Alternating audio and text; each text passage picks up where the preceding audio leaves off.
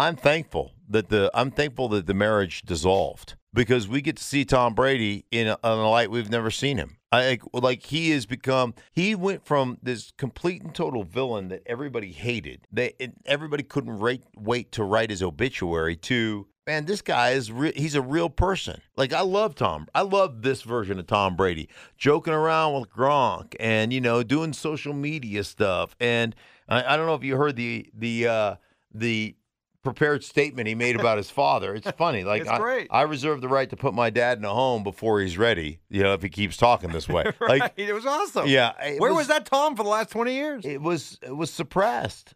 And I think part of it is you just get to the point where you're like, dude, I just want to have, I want, I'm, I'm gonna still work. I'm still gonna like. He, there's nobody that's gonna outwork Tom Brady from a practice and a preparation and everything standpoint. But at the same time, I want to be human. Mm-hmm. And and one thing I've noticed about my dealings with Tom, and really, I never, it wasn't until last year that I really dealt with him on a personal level. I did when he was a rookie.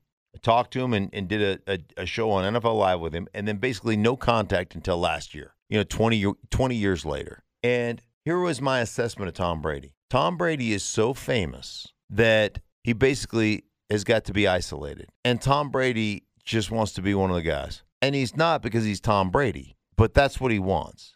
And so when he gets in an environment where he can just cut loose and be one of the dudes, he loves it.